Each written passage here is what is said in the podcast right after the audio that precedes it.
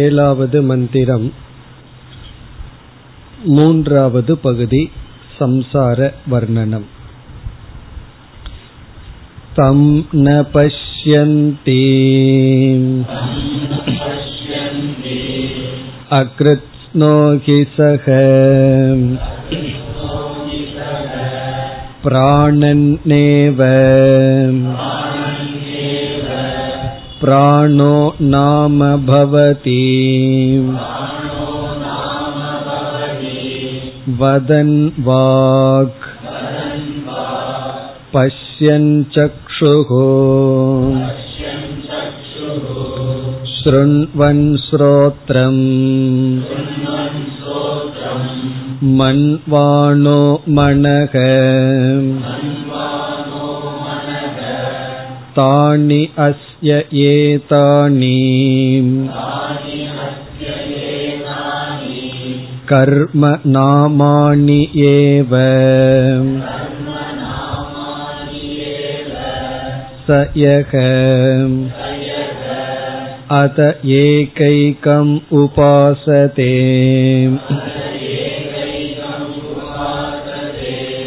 ந ச வேத அக்ருத்ஸ்னோஹி ஏஷக அத ஏகைகேன பவதி.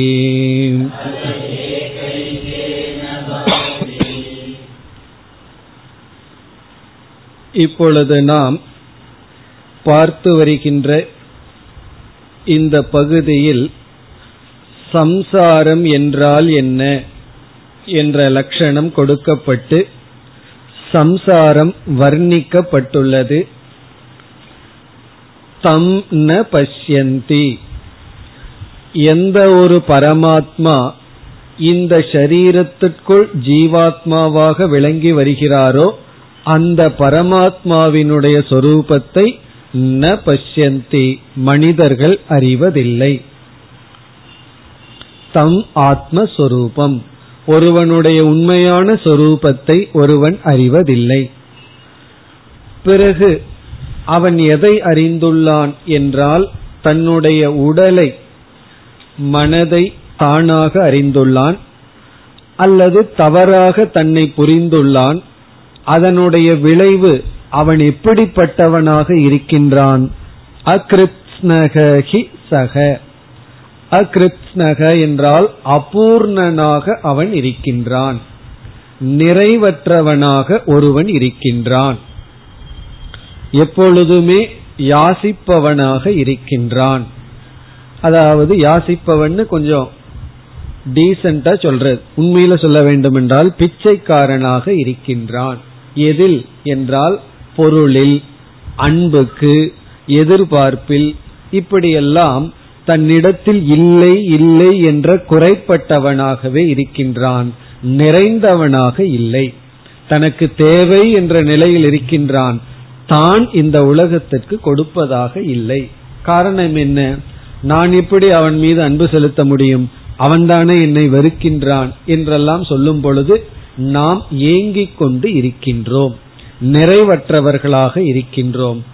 ஏனென்றால் பிராணன் ஏவ பிராணோ நாம பவதி, நாம் பிராணனை விடும் பொழுது, பிராணன் இந்த சரீரத்தில் சென்று வரும் பொழுது அதில் அபிமானம் வைத்து பிராணனாக மட்டும் இருக்கின்றோம், பிராணனாக நான் இருக்கின்றேன் என்று அவன் தன்னை நினைக்கின்றான்.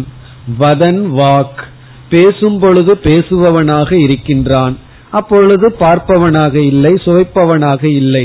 அப்படி ஒரு வரையறுக்கப்பட்டவனாக அவன் இருக்கின்றான். பஷ்யன் சக்ஷுகோ, ஸ்ருண்வன் ஸ்ரோத்ரம், மண்வானக மனக, இதெல்லாம் நம்ம பார்த்தோம்.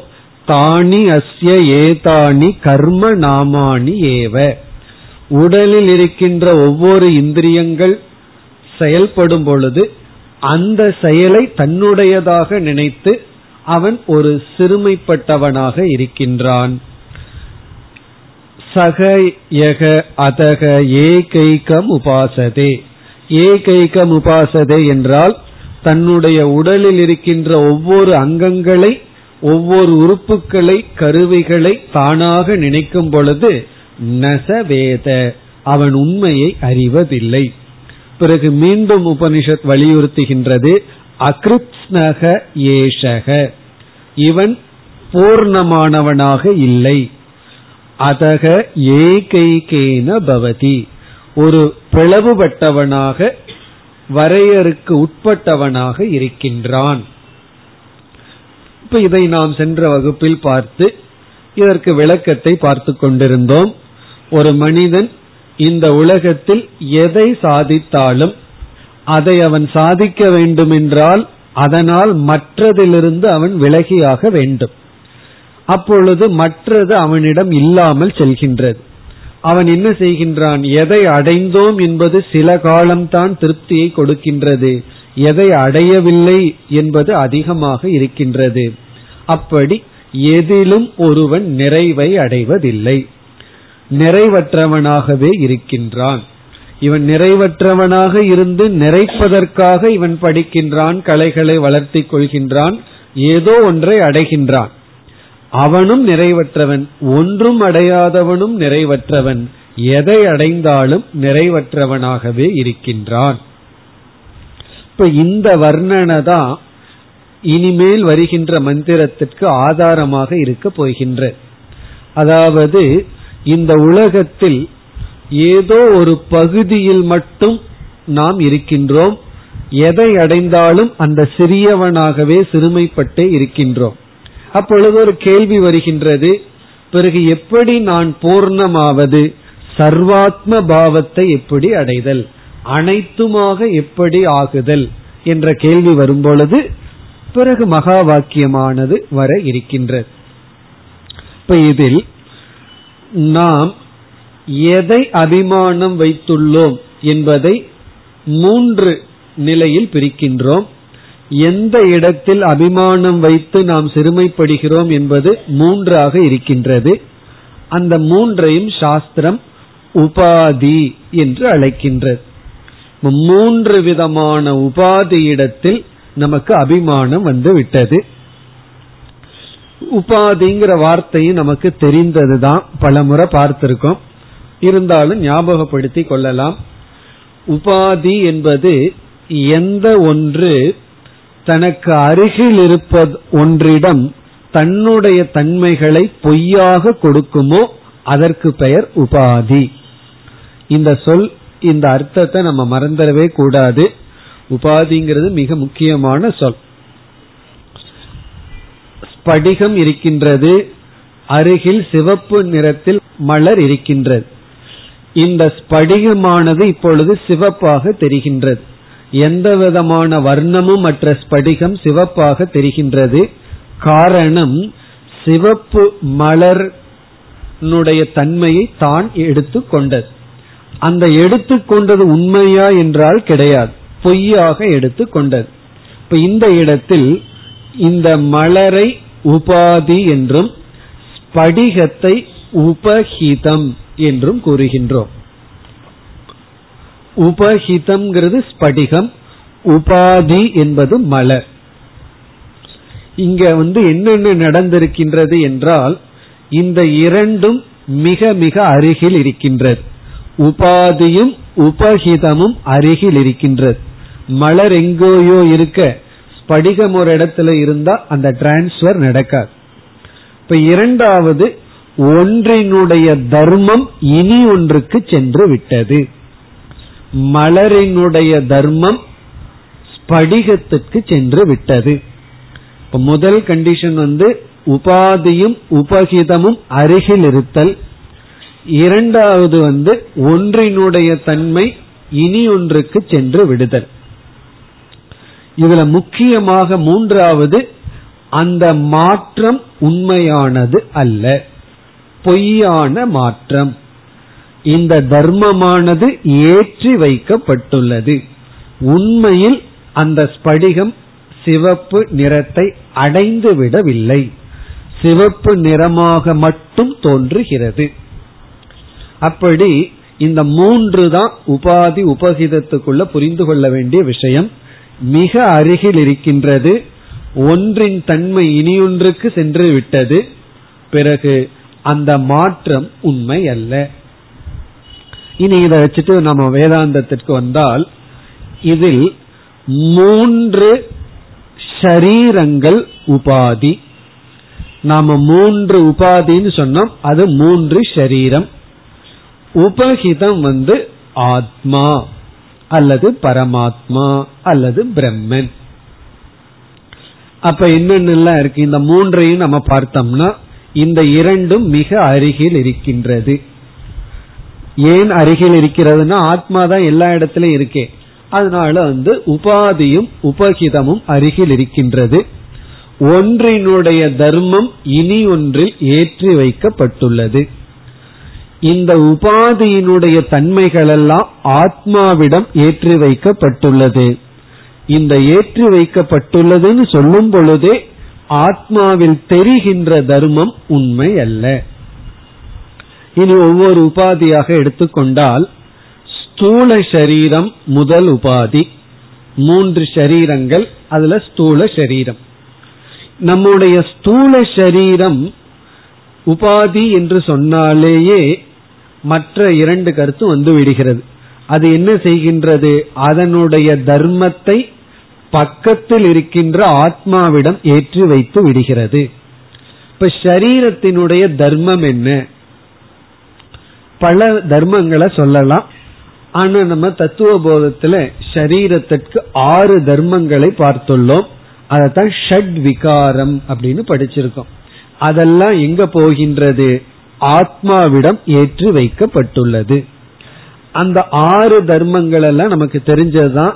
முதலில் பிறத்தல், அப்புறம் கொஞ்ச நாள் இருத்தல், ஜாயதே அஸ்தி, அப்புறம் வளர்தல், நான் வளர்கிறேன், நான் பிறக்கின்றேன் சொல்றோம்.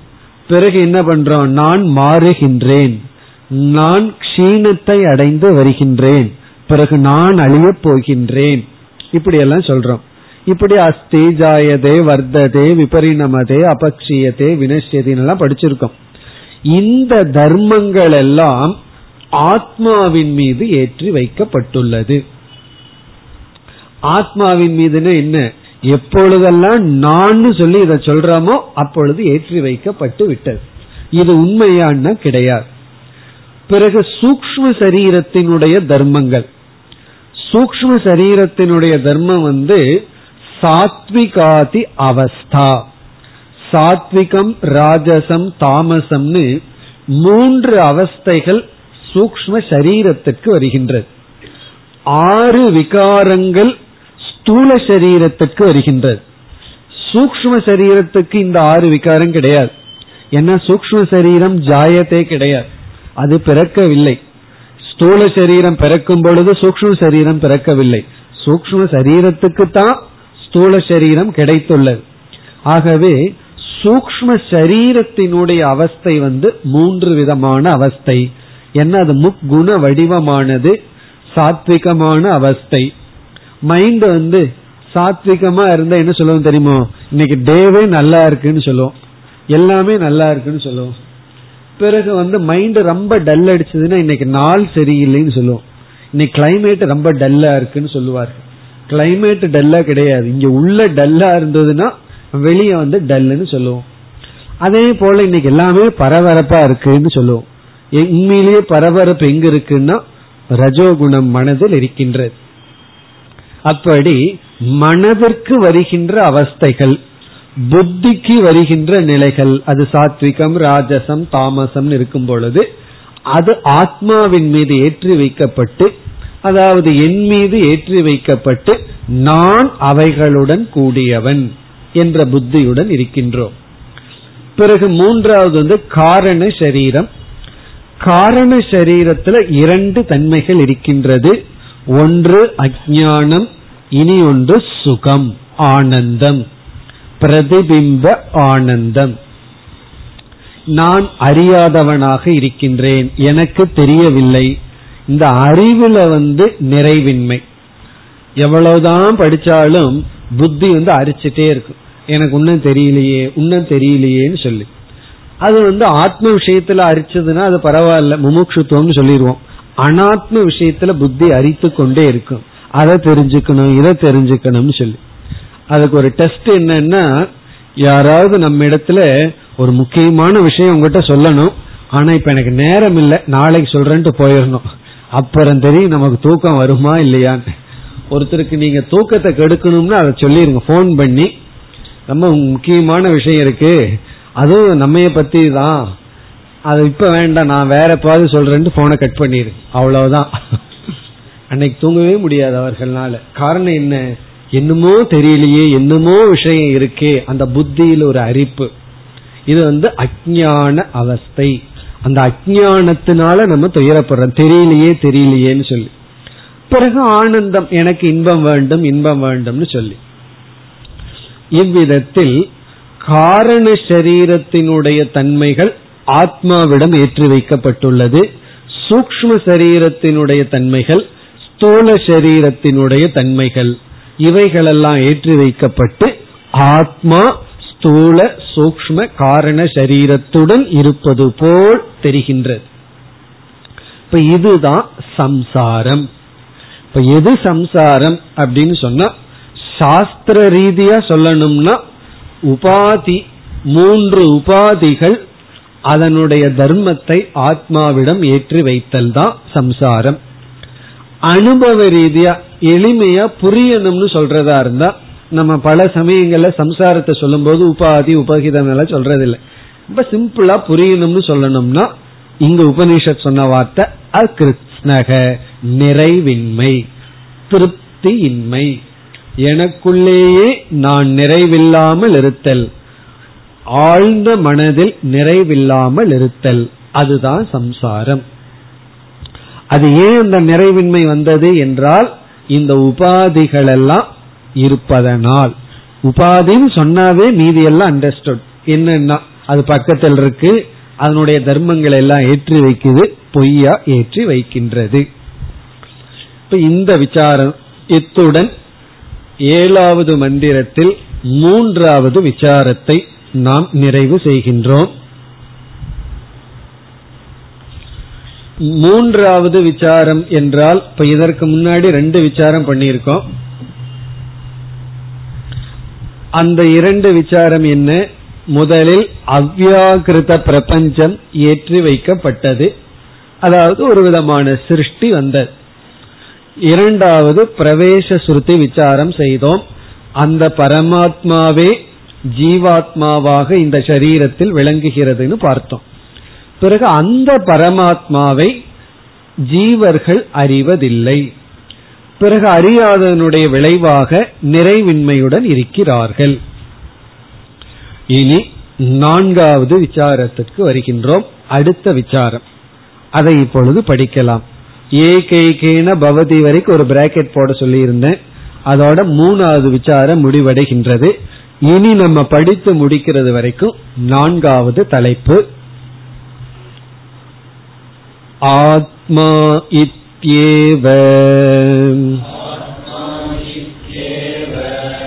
உபாசீத அத்ரஹ்யேதே சர்வ ஏகம் பவந்தி.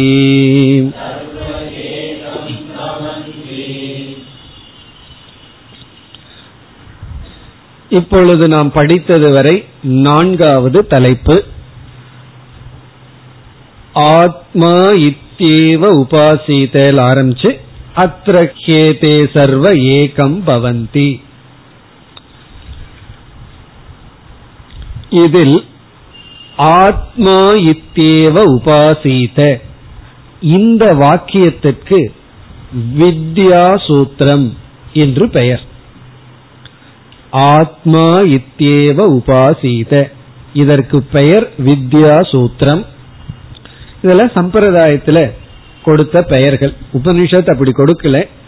சங்கரர் பிறகு வந்த விளக்காசிரியர்கள் எல்லாம் இந்த ஒரு வாக்கியத்தை வித்யா சூத்திரம்னு சொல்லி பெரிய விசாரத்தை எல்லாம் இங்கு மேற்கொள்கின்றார்கள். நமக்கு சாதாரணமா வருகின்ற சந்தேகங்கள், பிறகு நுண்ணிய கருத்துக்கள் எல்லாம் இங்கு விசாரிக்கப்படுகின்றது. பிறகு பத்தாவது மந்திரத்தில் இனி ஒரு சூத்திரம் வரப்போகின்றது. அதற்கு பெயர் என்ன தெரியுமோ? இதற்கு ஆப்போசிட். இது வித்யா சூத்திரம்னா அது அவித்யா சூத்திரம் அப்படி ஒன்று வரப்போகின்றது. அது பத்தாவது மந்திரத்தில் வரும். அகம் பிரம்மாஸ்மிங்கிறதுக்கு பிறகு அவித்யா சூத்திரம் வரும். இது வந்து வித்யா சூத்திரம். இப்ப இந்த ஒரு வாக்கியம் முக்கியமாக எடுத்துக் கொள்ளப்படுகிறது. அடுத்தது வந்து இதனுடைய விளக்கம் தான். அத்திரகேதே சர்வ ஏகம் பவந்திங்கிறது இதனுடைய விளக்கம். அப்ப நம்ம மனதில் வச்சுக்க வேண்டிய வார்த்தை வந்து ஆத்மா இத்யேவ உபாசீத.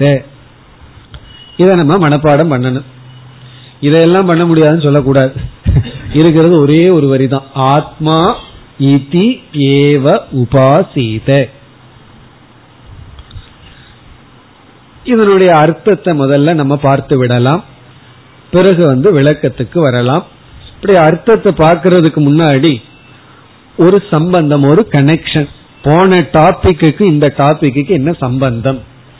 அழகான கனெக்ஷன், சம்பந்தத்தை சங்கரர் அறிமுகப்படுத்துறார். இதற்கு முன்னாடி என்ன பார்த்தோம்? ஒவ்வொரு ஜீவனும் அபூர்ணனாக இருக்கின்றான், நிறைவற்றவனாக இருக்கின்றான்.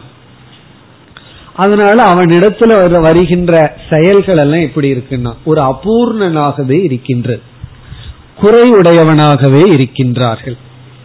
அப்பொழுது இந்த குறையுடையவனை, அகிருஷ்ணனை கிருஷ்ணனாக, பூர்ணனாக எப்படி மாற்றுவது?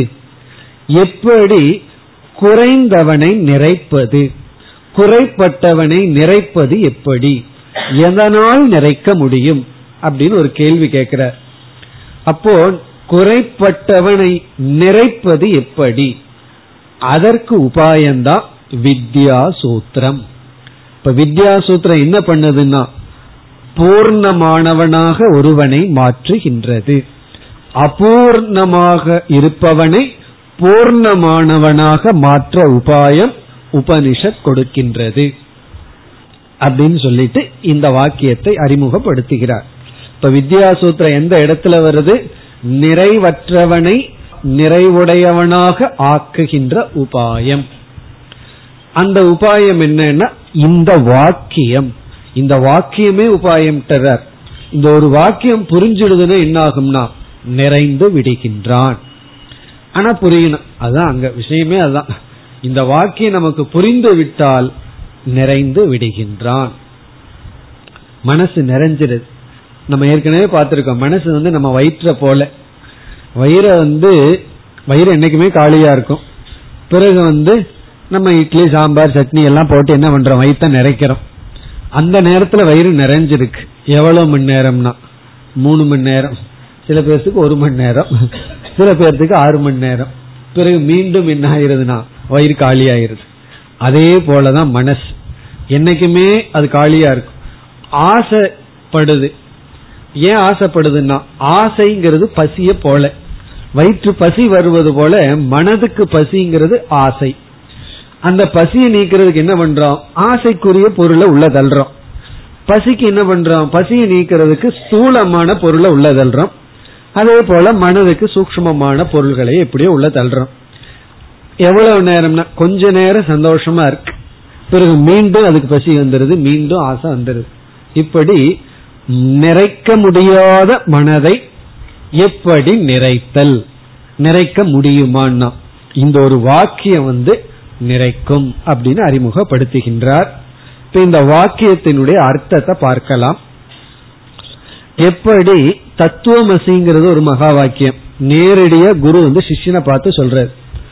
பிறகு இனி ஒரு பிரசித்தமான மகா வாக்கியம் பத்தாவது மந்திரத்துல பார்க்க போறோம். இப்ப ஏழாவது மந்திரத்துல இருக்கோம். அகம் பிரம்மாஸ்மின்னு ஒரு மகா வாக்கியத்தை பார்க்க போறோம். அயம் ஆத்மா பிரம்மன்னு ஒரு மகா வாக்கியத்தை பார்த்திருக்கோம். அப்படி அது வந்து மாண்டூக்கிய உபனிஷத்துல வந்துள்ளது. அதே போல இந்த வித்யா சூத்திரமும் ஒரு மகா வாக்கியம். மகா வாக்கியம்னு நாலு வாக்கியத்தை ஒவ்வொரு வேதத்திலிருந்து எடுத்திருக்கிறார்கள். அதுல இந்த வாக்கியத்தை எடுக்காவிட்டாலும் இதுவும் ஒரு மகா வாக்கியம். மகா வாக்கியம்னு என்ன? ஜீவனையும் பிரம்மனையும் ஒன்றுன்னு சொல்ற மகா வாக்கியம். இப்ப இங்க எப்படி மகா வாக்கியம் வந்துள்ளது என்றால், இதற்கு முன்னாடி ஆரம்பிக்கப்பட்ட விஷயம் வந்து பிரம்மன். இப்ப பிரம்மனை பற்றி தான் நம்ம பேசிட்டு வந்துட்டு இருக்கோம். பிரம்மன் தான் நமக்கு இங்க முக்கியமான விஷயமா இருக்கு. காரணம் என்னன்னா இங்க பிரம்மன் தான் முதல்ல இருந்ததுன்னு, பிரம்மன் தான் ஆதாரம். அதைத்தான் ஏற்கனவே நிரூபிச்சிருக்கோம். சகங்கிறது பிரம்மத்தை தான் குறிக்குதுன்னு வேற நிரூபிச்சிருக்கோம். அந்த பிரம்மன் தான் சரீரத்துக்குள்ள போயிருக்குன்னு வேற அங்க ஏற்கனவே பிரம்மன் தான் நிர்ணயம் பண்ணியாச்சு. இப்பொழுது ஆத்மா அப்படிங்கிற ஒரு சொல் இருக்கு, அதற்கு அகம் அப்படின்னு அர்த்தம். ஆத்மான நான். ஆத்மாங்கிற சொல்லுக்கு என்ன பொருள் அப்படின்னா, எது எனக்கு மிக மிக அருகில் இருக்கின்றதோ அது ஆத்மா. மிக மிகனா ஜீரோ டிஸ்டன்ஸ். டிஸ்டன்ஸ் வந்து ஜீரோவா இருக்கிறது எனக்கு எதுனா அதுதான் எனக்கு மிக மிக அருகில் இருக்கின்றது. இப்ப யாருன்னா நான் தான். இப்ப எனக்கு ரொம்ப மிக மிக அருகில்னா டிஸ்டன்ஸ் இல்லாம என்னிடத்துல யார் இருக்கான்னா என்ன பதில் சொல்ல முடியும்? நான் தான் சொல்லணும். நான் சொல்லும்போது ஸ்தூல சரீரத்தை சொல்லக்கூடாது, ஏன்னா அதுக்கு பக்கத்துல சூக்ஷ்ம சரீரம் இருக்கு, அதுக்கு பக்கத்துல காரண சரீரம் இருக்கு, அதுக்கும் பக்கத்துல நான் ஆத்மா. அப்ப இங்க பொருள் வந்து பிரம்மன் இருக்கு. அப்ப அதை இங்க சேர்த்திக்கணும். பிரம்மத்தை பிரம்மன் ஆத்மா இத்யேவ, ஆத்மா என்றே. இதி ஏவ என்றால் என்றே, அப்படியே. இதி ஏவ அப்படியே என்றே. ஆத்மா என்றுதான். என்றேங்கிறது புரியலினா என்றுதான். பிரம்மங்கிறத சேர்த்துக்கிறீங்க. பிரம்மன் ஆத்மா என்றுதான். இப்ப ஆத்மா இதி ஏவ, இதி ஏவங்கிறத ரெண்டு சொல்லா இருந்தாலும் நம்ம இங்க சேர்த்தே புரிஞ்சுக்கலாம். இத்யேவ என்றுதான், ஆத்மா என்றுதான். பிரம்மன் ஆத்மா என்றே உபாசீத. உபாசீத என்றால் அறிய வேண்டும், புரிந்து கொள்ள வேண்டும்.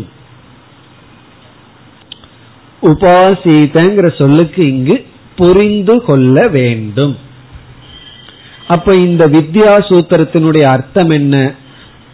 பிரம்மன் ஆத்மா என்றுதான் புரிந்து கொள்ள வேண்டும், ஆத்மா பிரம்மன் என்றுதான் புரிந்து கொள்ள வேண்டும். அது எப்படி போட்டாலும் சரி. அதனாலதான் உபனிஷத் மாத்தி மாத்தி சொல்ல வேற இடத்துல தத்து துவம் தத்துவமேவ துவமேவ தத் அப்படின்னு வேற சொல்லும். அதுதான் நீன்னு சொன்னதுக்கு அப்புறம் அதுதான் நானு, பிறகு நானு அதுவான்னு சில பேர் திருப்பி கேட்டுருவாரு. அப்படின்னு கேட்கிற ஆள் இருக்கு. அது நான் சொன்னா அது நான் சரி, பிறகு நான் அதுவான்னா உபனிஷத் அந்த குழப்பம் வேண்டான்னு சொல்லி தத்துவமேவ துவமேவ தத்து, அதுவே நீ நீயே அதுன்னு சொல்றது போல இந்த இடத்துல பிரம்மத்தை எங்க வேணாலும் போடலாம்.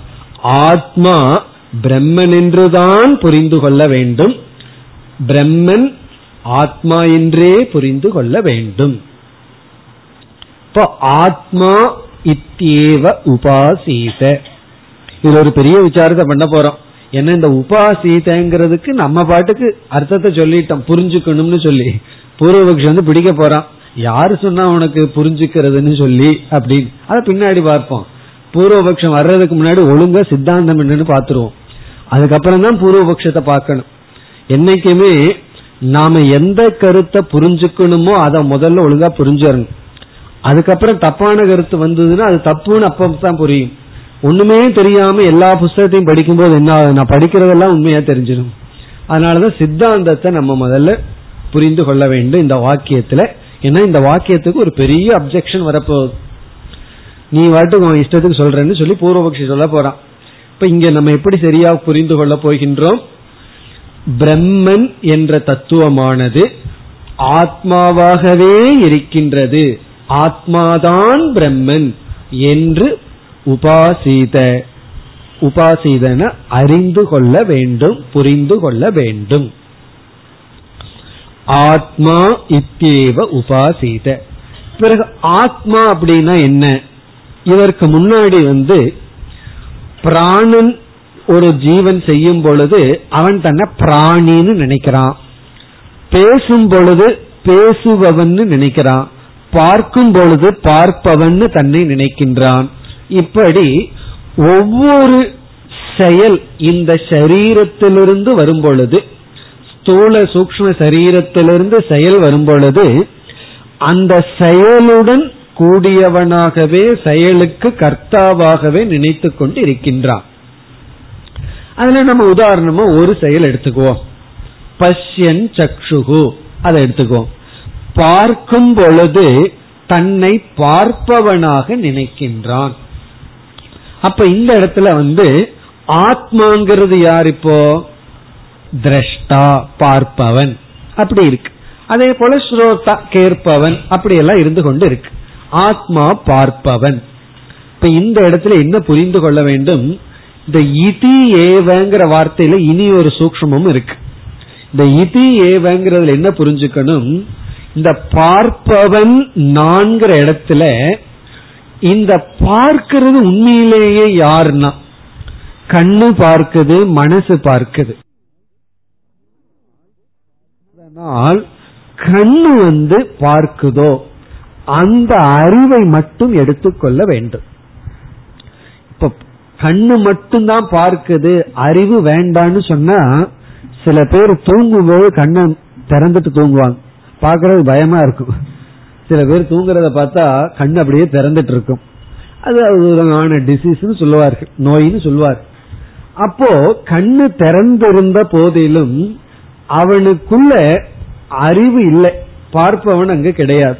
காரணம் என்ன அப்படின்னா, அங்க சூக்ஷ்ம சரீரம் கண்ணுக்கு பின்னாடி கிடையாது. அல்லது சில பேர் எங்கேயோ யோசிச்சுட்டு பார்த்துட்டு இருப்பார்கள். சில பேர் கிளாஸ்ல பார்த்துட்டு இருக்கிற மாதிரி தெரியும், ஆனா எங்கேயோ இருப்பார்கள். அதுக்கப்புறம் யாராவது திடீர்னு சிரிச்சு என்ன ஜோக் அடிச்சாருன்னு பக்கத்துல கேட்பார்கள், அப்ப தெரியும். அதுதான் அவங்க தெரிஞ்சுக்கணும், விஷயம் என்ன இல்ல, ஜோக்க மிஸ் பண்ணிடக்கூடாது. அப்படி சில இதெல்லாம் புராண கதையில கேட்கும் போது செய்வார்கள், நம்ம ஸ்டூடெண்ட் செய்ய மாட்டார்கள். புராண கதையில அந்த மாதிரி எல்லாம் நடக்கும், திடீர்னு இங்கேயோ ஓடி விடுவார்கள். இதுல இருந்து என்ன தெரியுதுன்னா, கண்ணுக்கு முன்னாடி மனசுதான் பார்த்து கொண்டு இருக்கின்றது. ஏன்னா மனதுக்கு தான் கரணம், கண்ணுக்கு தான் கரணம்னு பேர். இந்த மனதுக்கு ஏன் இந்த சக்தி வந்ததுன்னா அதற்குள் இருக்கின்ற அறிவினால். அப்ப இங்க ஆத்மாங்கிற இடத்துல இந்த கரணங்களை விட்டுட்டு அறிவை மட்டும் எடுத்து கொள்ள வேண்டும். இத்தேவனா வெறும் இந்த ஆத்மாவை மட்டும் எடுத்துக்கணும். இந்த இடத்துல பெரிய பிரிக்கிற வேலை பண்ணணும். அது எப்படி பண்ண முடியுதுன்னா, ஒவ்வொரு செயலுக்கும் காரணமாக இருக்கின்ற சைத்தன்யத்தை மட்டும் எடுத்துட்டு அந்த சைத்தன்யத்தை ஆத்மான்னு புரிந்து கொள்ள வேண்டும். இப்ப இங்க வந்து பாகத்யாக லட்சணைய பண்றோம். இது மகா வாக்கியம் சொன்னா அதெல்லாம் வந்துடும். பாதிய விட்டுட்டு நான்கிற சொல்லுல, பார்ப்பவன்கிற சொல்லுல, இந்த கருவிகளை எல்லாம் விட்டுட்டு அறிவை மட்டும் எடுத்துக்கொண்டால் அதுதான் இங்கு ஆத்மா என்ற சொல்லினுடைய பொருள். இப்ப ஆத்மான்னு சொன்னா அறிவை மட்டும் எடுத்துக் கொள்கின்றோம். பிறகு இப்படிப்பட்ட இந்த ஆத்மா யார் அப்படின்னு கேள்வி வரும்பொழுது, தத்ஹைதம் தர்ஹி அவ்யாகிருதமாசீத் அப்படின்னு முதல்ல இங்க ஆரம்பித்தது. பிறகு எந்த ஒரு தத்துவம் இந்த அனைத்து பிரபஞ்சத்துக்குமே ஆதாரமாக இருக்கின்றதோ, எந்த ஒரு பிரம்மன் இந்த அனைத்து பிரபஞ்சத்துக்குமே மாயைக்கே அதிஷ்டானமா இருக்கோ, அந்த பிரம்மனும் எந்த ஒரு அறிவு நம்முடைய கரணத்துக்கு அதிஷ்டானமாக இருக்கின்றதோ, நம்முடைய கருவிகளுக்கு ஆதாரமாக இருக்கின்றதோ, அந்த அறிவும் ஒன்றுதான் என்று உபாசீத புரிந்து கொள்ள வேண்டும். இந்த உடலுக்குள்ள இந்த உடலை எந்த ஒரு அறிவு பிரகாசப்படுத்துகிறதோ அந்த அறிவும், எந்த ஒரு சத்ஸ்வரூபம் ஞானஸ்வரூபம் இந்த உலகத்தையே பிரகாசப்படுத்துகின்றதோ அந்த ஒன்றும், அதுவும் இதுவும் வேறல்ல என்று உபாசீத புரிந்து கொள்ள வேண்டும். இங்க வந்து புரிஞ்சுக்கிறது தான் விஷயம். இதுதான் வித்யா சூத்திரம் அல்லது மகா வாக்கியம். மகா வாக்கியம்னு என்ன? ஜீவ ஈஸ்வர ஐக்கியம் அல்லது ஜீவ பிரம்ம ஐக்கியம், ஆத்ம பிரம்ம ஐக்கியம், எப்படி வேணாலும் சொல்லலாம். சரி, இப்படி நான் புரிஞ்சிட்டதுனால என்ன பலன்? எல்லாத்த விட கஷ்டம் என்ன தெரியுமோ? புரிஞ்சுக்கிறது தான். அதுவே புரியாது, புரிஞ்சுக்கிறது தான் கஷ்டம்ங்கிறதே நமக்கு புரியாது. இந்த அறியாமை இருக்கே அதுதான் ரொம்ப பவர்ஃபுல் பிளாக், பெரிய பாறை வந்து தடுத்து இருக்குன்னு சொல்லுவாங்க. இந்த இக்னரன்ஸ் இருக்கே அதுதான் ரொம்ப அடர்ந்தது, அதை நீக்கிறதுங்கிறது அவ்வளவு சுலபம் இல்லை. காரணம் என்னன்னா, நம்ம சாதாரண வாழ்க்கையிலேயே நமக்கு வந்து பிராக்டிக்கலா வாழ்க்கை நடத்தும் பொழுது சில விஷயங்களை சரியா புரிஞ்சுக்கணும், ஒருத்தரை சரியா புரிஞ்சுக்கணும், நம்மளுடைய செயல்கள் எல்லாம் சரியா இருக்கணும், தப்பான கொள்கையோட நம்ம வாழ்க்கை வாழக்கூடாது. அப்போ பிராக்டிக்கலா சிலதெல்லாம் புரிஞ்சுக்கணும். சில பேருக்கு வந்து அப்படி புரியாம ஒருத்தர் இருப்பார், அவங்களுக்கு அந்த ஒரு சிறிய விஷயத்த புரிய வைக்கிறது பெரிய கடினமா இருக்கிறத நம்ம அனுபவிக்கின்றோம். அதனாலதான் எல்லா ப்ராப்ளமும் என்ன, அவன் என்ன புரிஞ்சுக்கல, அவன் புரிந்து கொள்ள மாட்டேங்கிறார்கள் பிரச்சனை. அப்படி இந்த சரியான அறிவுங்கிறது மிக மிக கடினமானது. சரி, இவ்வளவு கஷ்டப்பட்டு இந்த அறிவை அடையணும்னு சொல்றோம். கடினமானதுன்னு என்ன அர்த்தம்? கடினப்பட்டதும் இதை புரிஞ்சுக்கிறோம். சரி, அப்படி புரிஞ்சுட்டா என்ன ஆகிறோம்? அடுத்த வரி, இப்படி இந்த ஆத்மாவை பிரம்மன்னு நான் புரிஞ்சுட்டா உடனே என்ன ஆகுமாம்? அத்ர, அடுத்த பகுதியை இப்பொழுது பார்க்கலாம். அத்ரஹி ஏதே சர்வே ஏகம் பவந்தி. இந்த பகுதியிலிருந்தே நம்ம பலன்னு சொல்லலாம், ஆனாலும் நம்ம பிராக்கெட் பண்ணின அடுத்த பகுதி கடைசி போர்ஷனை வந்து ஞான பலன்னு சொல்றோம். இப்ப இந்த இடத்துல இதுவும் ஒரு விதமான பலன் தான், ஞான பலன் தான். ஞான பலனை ரெண்டா சொல்லலாம். ஒன்று வந்து ஆனந்தம்னு சொன்னா அது வந்து மேக்சிமம் பிரயோஜனமா வரும், அதுதான் நெக்ஸ்ட் அடுத்தது வரப்போகுது. இனி ஒன்று வந்து புரிஞ்சிட்டதனுடைய பலன், இப்படித்தான் புரிஞ்சுக்கணும், இந்த மாதிரி மனநிலை ஆகும்ங்கிறது ஒரு பலன். அதாவது ஞான சொரூபமே ஞான பலனா சொல்லலாம். அது இங்க சொல்லப்படுகிறது என்னவென்றால், ஒருவன் தன்னை பிரம்மமாக இருக்கின்ற ஆத்மான்னு புரிந்து கொண்டால் தனக்குள் இருக்கின்ற அனைத்து பிளவுகளும் ஒன்றாகிவிடும், இவன் சமஸ்தனாக ஆகிவிடுவான், பூர்ணமானவனாக ஆகிவிடுவான். அதான் பலன். அதாவது பிளவு இருக்காது, எல்லாம் ஒன்றாகிவிடும். ஏன் இப்படி சொல்றேன்? இதற்கு முன்னாடி ஏகைகேன பவதின்னு உபனிஷத் சொல்லுது, இவன் பிளவுபட்டு இருக்கின்றான்னு சொல்லப்பட்டது. இங்க பலன் வந்து பிளவுபடாதவன் ஆகி விடுவான், நோ டிவிஷன், ஒன்றாகி விடுவான், சமஸ்தனாகி விடுவான், சர்வாத்மாவாக ஆகி விடுவான், அனைத்துமாக ஆகி விடுவான். அதுதான் இங்கு சொல்லப்படுகிறது. அத்ர அத்ர அப்படின்னா இந்த மாதிரி புரிந்து கொண்ட பொழுது, புரிந்து கொண்டவன் இடத்தில். அத்ரன்னா அதனிடத்தில் அர்த்தம்.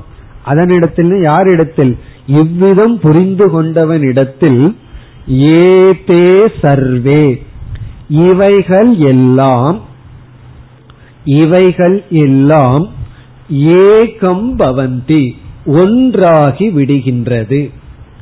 ஏகம் பவந்தினா ஒன்றாகி விடுகின்றது, வேற்றுமை நீங்கி விடுகின்றது, எல்லாமே ஒன்றாகி விடுகின்றது.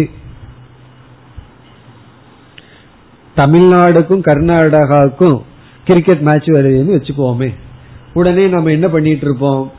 நம்ம ஸ்டேட்டில் இருக்கிறவங்கள நம்ம நினைச்சு, அந்த ஸ்டேட்டில் இருக்கிறவங்க அந்த ஸ்டேட் நினைச்சிட்டு நம்ம அந்த பிளேயர்களை வந்து வேற்றுமையுடன் பார்த்துட்டு இருப்போம். அந்த ஸ்டேட்டில் இருக்கிறவன் ஒரு சிக்ஸர் அடிச்சா இங்க எரியும், நம்ம ஸ்டேட்டில் இருக்கிறவன் அடிச்சான்னா இங்க குளிரும். காரணம் என்ன? பிரிச்சு பார்த்துட்டு இருக்கோம். அவன் வேறு நான் வேறுன்னு பிரிச்சு பார்த்துட்டு இருக்கோம். ஏன்னா அந்த ஸ்டேட் வேறு, இந்த ஸ்டேட் வேறு. இப்ப நாம எதோட அபிமானம் வச்சிருக்கோம்? தமிழ்நாடு தமிழர்கள் நினைச்சிட்டு இருக்கோம். பிறகு என்ன ஆகுதுன்னா, இந்தியன் டீம் சேர்ந்து வேற நாட்டோட விளையாடுது. அப்ப யார் யார் விளையாடுவான்னா, கர்நாடகா டீம்ல இருக்கிற நல்ல பிளேயர், நம்ம தமிழ்நாட்டில் இருக்கிற நல்ல பிளேயர் எல்லாம் சேர்ந்து இந்தியாவில் இருக்கிற எல்லா ஸ்டேட்டில் இருக்கிற நல்ல பிளேயர்கள் எல்லாம் சேர்ந்து வேற நாட்டோட விளையாடும் பொழுது அப்ப எப்படி ஆயிரும்னா எல்லா ஸ்டேட்டும் ஏகி பவந்தி, எல்லாம் ஒன்றாயிரும், எல்லா பிளேயரும் நமக்கு ஒன்றாகி விடுவார்கள். அதுக்கப்புறம் அங்க சண்டை போட்டுக்க மாட்டான், அவன் கர்நாடகாக்காரன் தான் தமிழ்நாட்டுக்காரன் தான் பேச மாட்டான். ஆனா இனி ஒன்னு நியூசிலாந்து விளையாடுதுன்னு வச்சுக்கோமே, அல்லது வந்து இனி ஒன்னு இருக்கு பாகிஸ்தான் இருக்கு அது விளையாண்டதுன்னு வச்சுக்கோமே, அது ப்ராப்ளம் வந்துடும். அப்படி எப்பொழுது ஏகி பவந்தினா நம்முடைய அபிமானம் விரியும் பொழுது, இப்ப நான்கிறது தமிழ்நாட்டோடு இருக்கும் பொழுது அங்க வந்து டிவிஷன் அந்த பிளேயர்களுக்குள்ள இந்த நான்கிறது இந்தியன் ஆகும் பொழுது நம்ம ஒரு கற்பனை பண்ணி பார்க்கணும் நேரம் இருந்தா. எப்படின்னா, நான் இந்த பூமியிலேயே பிறக்கல, ஏதோ கோல்ல இருந்து வந்திருக்கேன், நான் பூமியை வேடிக்கை வாக்குறேன்னு பார்த்தோம்னா தான் நம்ம எப்படி எல்லாமே இந்த பூமியே ஒன்னாயிரும். இன்னும் எல்லாமே ஒன்று, ஏன்னா நான் இதுல எந்த ஒரு சிறு பகுதியை சார்ந்தவன் அல்ல. அதுதான் இங்க சொல்லப்படுகின்றது. இந்த ஆத்மாதான் பிரம்மன்னு புரிஞ்சுட்டா யாரு பிரம்மன்னா வேறு கோலத்திலிருந்து வரல, எதெல்லாம் படைக்கப்பட்டதோ அனைத்துமே என்னிடமிருந்து வந்துள்ளது. இந்த உலகத்துல எவைகளெல்லாம் தோன்றியதோ அவைகளெல்லாம் யாரிடத்திலிருந்து வந்தது? என்னிடத்திலிருந்து வந்ததுன்னு பார்க்கும் பொழுது சர்வே ஏதே ஏகம் பவந்தி, எல்லாமே ஒன்றாகி விடுகின்றது. அங்க டிவிஷன் பிளவே கிடையாது. அப்பொழுது என்னன்னா, அப்படி பார்க்கின்ற மனம்தான் பூர்ண மனக, நிறைந்த மனம். அங்க எங்க குறை இருக்கு? எப்பொழுது நம்ம குறை காணுவோம், எங்க வேற்றுமை வருதோ அங்க குறை காண்றோம், எங்க வேற்றுமை இல்லையோ அங்கு குறை இல்லை. குறை ஒன்றும் இல்லைன்னு பாடுகிறார்கள் அல்லவா, அந்த குறை ஒன்றும் இல்லை நமக்கு கிடைத்து விடும். எப்பொழுதுனா இந்த ஒரு வித்யாசூத்திரம் உள்ள போகணும், அவ்வளவு சாதாரணமா போயிடாது. அப்படி போயிட்டா என்ன ஆகும்னா, சர்வம் சர்வே ஏதே, இவைகள் அனைத்தும். இவைகள் அனைத்தும்னா எவைகளையெல்லாம் இருமைகளா துவைதமா பார்த்துட்டு இருக்கிறோமோ அவைகள் அனைத்தும் ஏகம் பவந்தி, ஒன்றாகி விடுகிறது. இது வந்து ஞான ஸ்வரூபம். இந்த பிரம்மத்தை நான் புரிஞ்சுட்டா எல்லாமே ஒன்றாகும். அடுத்த கேள்வி வரும், சரி எல்லாம் ஒன்னாயிட்டா அதுக்கப்புறம் என்னன்னு. அடுத்த அஞ்சாவது டாபிக் தான் ஞான பலன். அதாவது ஆனந்தம்ங்கிறது ஒரு பலன். என்ன பிரயோஜனம்? அந்த மோட்சமானது இனி வருகின்ற பகுதிகளில் விளக்கப்படுகின்றது. கடைசி பகுதி ததேதத் பதனியம்ங்கிறதுல இருந்து ஆரம்பிச்சு கடைசி வரைக்கும், கடைசியில ஏழாவது மந்திரம் முடிகிற வரைக்கும் அஞ்சாவது டாபிக் அது ஞான பலன். அது நம்ம கடைசியில கீர்த்தி ஸ்லோகம் விந்ததின்னு பலன், சந்தோஷமா இருப்பான் அப்படிங்கிறது பலன்.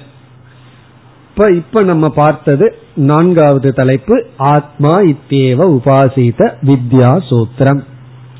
உண்மையிலேயே இத்துடன் இதனுடைய நேரடியான விளக்கம் முடிவடைந்து விடுகிறது. இவ்வளவுதான் புரிஞ்சுக்கிறதுக்கு இருக்கு. இதுல இனிமேல் என்னன்னா போராடுவதுதான். இனிமேல் இந்த வாக்கியத்தை வச்சுட்டு இதோட புரிஞ்சிட்டது புரிஞ்சாச்சு.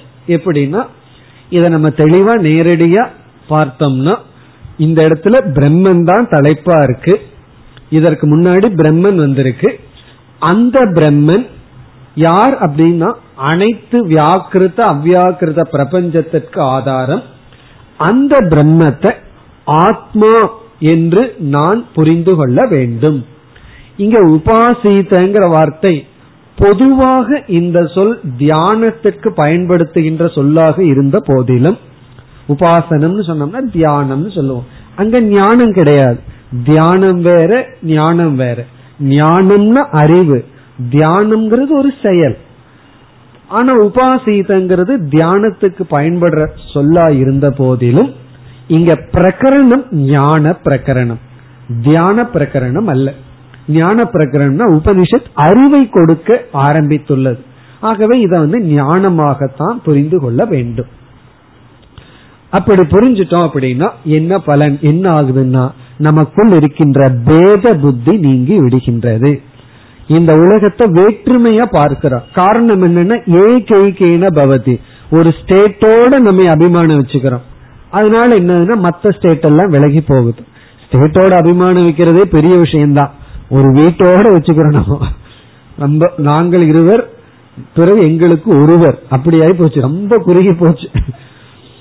அப்படி அவ்வளவு தூரம் ரொம்ப செல்பிஷ், மிக மிக குறுகிய அளவுல தான் அபிமானம் இருக்கு. அதுக்கப்புறம் வந்ததுன்னு சொன்னா அதை விட குறுகி போகுது.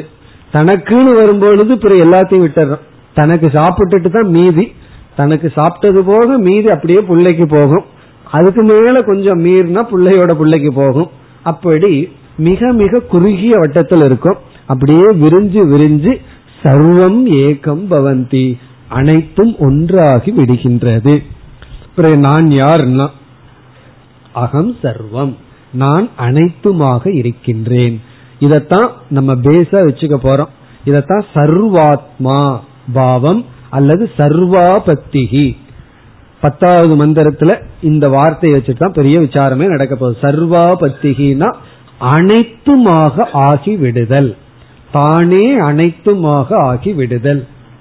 அறிவில சரீரத்தில் ஆக முடியாது, அறிவுல நம்ம ஆகி விடுகின்றோம்.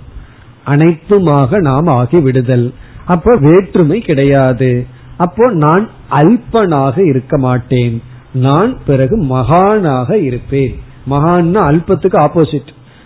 அல்ப புத்தின்னு சொல்றோம் இல்ல, பலருக்கு அல்ப புத்தி இருக்கு, எல்லாத்துக்கும் இருக்குன்னா அந்த அல்பத்துல வேற்றுமை வேணா இருக்கலாமே தவிர ஞானி ஒருத்தனுக்கு தான் அல்ப புத்தி கிடையாது. காரணம் என்ன? ஏகம் பவந்தி, அனைத்தும் ஒன்று ஆகி விட்டது. அவன் எல்லோரிடத்திலும் தன்னையே பார்க்கின்றான். இதனுடைய விளக்கம்தான் சர்வபூதஸ்தம் ஆத்மானம் சர்வபூதாணி ஆத்மனின்னு சொல்லி, தன்னை எல்லோரிடத்திலும் எல்லோரையும் தன்னிடத்திலும் பார்ப்பவன் எல்லாம் மற்ற இடங்கள்ல உபனிஷத் விளக்கி உள்ளது. இப்ப இதுதான் நேரடியான விளக்கம். எதற்கு? ஆத்மா இத்தியேவ உபாசீத. இது வந்து வித்யாசூத்திரம்னு ஞாபகம் வச்சுக்கணும். பேர் வித்யாசூத்திரம், இதெல்லாம் கொஞ்சம் அட்ராக்டிவா இருக்கிறது, ஸ்டூடெண்டோட மைண்டை கொஞ்சம் உற்சாகப்படுத்துறது தான் இப்படி எல்லாம் பேர் வச்சிருக்கார்கள். ஆனா இது ஒரு மகா வாக்கியம். இனி நம்ம இந்த வாக்கியத்துல சங்கரர் செய்கின்ற விசாரத்திற்கு செல்லலாம். இங்கேயும் கடபுடா விசாரத்துக்குள்ள எல்லாம் போறோம், தயாராயிக்கணும். இதெல்லாம் ஏன்னா புரியாதனாலதான், புரிஞ்சிடுதுன்னு சொன்னா அவ்வளவுதான், ஒரு பிரச்சனையும் இல்லை. ஆனா பூர்வபக்ஷம் வந்துருதே, சந்தேகம் எல்லாம் நமக்கு வந்துவிடும். ஆகவே விசாரத்திற்கு செல்ல போகின்றோம். இப்ப இத்துடன் நான்காவது தலைப்பினுடைய அர்த்தத்தை பார்த்துட்டோம், நேரடியான அர்த்தத்தை பார்த்துட்டோம். இனி நம்ம விசாரத்திற்கு செல்லலாம். விசாரம்ங்கிறது என்ன? பூர்வபக்ஷ சித்தாந்தம். இந்த ஒரு வாக்கியத்தை போட்டு எவ்வளவோ விதமா தப்பு தப்பா பொருள் சொல்ல, அது அப்படி இல்லைன்னு சொல்லி நிலைநாட்ட போகின்றோம். அப்படி ஒரு பெரிய விசாரம் இங்கு இருக்கின்றது, வித்யாசூத்திர விசாரம். இதுக்கு முன்னாடி பிரவேச விசாரம் பண்ணும். பிரவேச சுருதிக்கு என்ன அர்த்தம்? ஏதாவது அர்த்தத்தை பூர்வபக்ஷி சொன்னா அதெல்லாம் இல்லைன்னு சொல்லி பிரம்மந்தான் அப்படின்னு சொன்னோம். பிரவேசத்தினுடைய தாற்பயத்தை பார்த்தோம். இனி இந்த வித்யா சூத்திரத்தினுடைய தாற்பயம் மகா வாக்கியம் ஜீவ பிரம்ம ஐக்கியம். அந்த ஐக்கிய ஞானமே பலனை நமக்கு கொடுக்கும், அது மோட்சம்ங்கிற பலன். இந்த கருத்தை ஏற்றுக்கொள்ளாதவர்கள் இப்பொழுது பூர்வபக்ஷி ஆகின்றார்கள். நம்ம இனி பூர்வபக்ஷத்திற்குள் செல்லலாம். இப்ப இங்க யார் பூர்வபக்ஷி அப்படின்னு சொன்னா பூர்வ மீமாம்சகர்கள். பூர்வ மீமாம்சகர்கள் தான் பூர்வபக்ஷி. பூர்வ மீமாம்சா அப்படின்னு சொன்னா வேதத்தினுடைய முதல் பகுதியை மட்டும் பிரமாணமாக ஏற்றுக்கொண்டு உபனிஷத்தை வந்து அர்த்தவாதம் பயனற்ற பகுதி அப்படின்னு சொல்பவர்கள். பிறகு கர்மத்தினாலதான் மோட்சத்தை அடைய முடியும், சொர்க்கத்தை அடையிறது தான் லட்சியம். அதுலயே பூர்வ மீமாம்சையிலேயே மதபேதம் எல்லாம் இருக்கு, விதவிதமான கருத்துக்கள் எல்லாம் இருக்கு. அந்த பூர்வ மீமாம்சகர்களுடைய பூர்வபக்ஷத்திற்கு வருகின்றோம். அதுலேயே கொஞ்சம் முன்னேறியவர்கள் எல்லாம் இருக்கிறார்கள். அதுல ஒருத்தர் என்ன சொல்வார்னா, ஜீவாத்மா பரமாத்மா வேறுதான், ஆனா தியானத்தினாலேயே பரமாத்மாவாக நம்ம மாறணும். இன்னைக்கு பல பேர் அப்படி நினைத்துள்ளார்கள். இது வெறும் அந்த காலத்தில் இருக்கிற பூர்வபக்ஷம் அல்ல. நம்ம ஜீவாத்மா தான் தியானம் பண்ணி பண்ணி எத் பாவயதி தத் பவதின்னு ஒரு ரோல் இருக்கு, நீ எதை சிந்திச்சுட்டே இருக்கிறையோ அதுவாக மாறி விடுகின்றாய். அந்த கொள்கையில நீ ஜீவாத்மா வேறுதான், ஆனா இந்த உபாசீதன தியானம் தியானம் பண்ணி பண்ணி நான் மாற வேண்டும், அப்படி மாறி விடுதல். அதுக்கு வந்து உதாரணம் என்னன்னா, எப்படி இந்த புழு இருக்கே அது வந்து எப்படி பட்டாம்பூச்சியா மாறுது, முன்ன வந்து முட்டையா இருக்கும், அப்புறம் அது புழுவா இருக்கும். அந்த புழுவை பார்த்தோம்னா இது ஒரு அழகான பட்டாம்பூச்சியா மாறுன்னு சொல்லவே முடியாது. பட்டாம்பூச்சிக்கு முன்னாடி இருக்கிற அந்த புழுவை பார்க்கணும், இந்த கேட்டர் பில்லர் நல்லா சொல்லுவார். அதை பார்த்தீங்கன்னா அவ்வளவு அசிங்கமா இருக்கும், இதுவா பட்டாம்பூச்சியா மாறும்னு நமக்கு தோன்றும். அது போல அது எப்படி மாறி விட்டது, அதே போல நம்ம என்ன ஆகணுமா, புழுவா இருக்கிற அல்பமா இருக்கிற ஜீவர்கள் கர்மத்தினால தியானம்ங்கிற செயலினால பிரம்மனா மாறணும். இப்படிப்பட்ட கருத்தெல்லாம் அவர்கள் கொண்டுள்ளார்கள். பல கருத்துக்கள் அவர்களிடம் இருக்கின்றது. அந்த பூர்வ பக்ஷிக்கு இப்பொழுது வருகின்றோம்.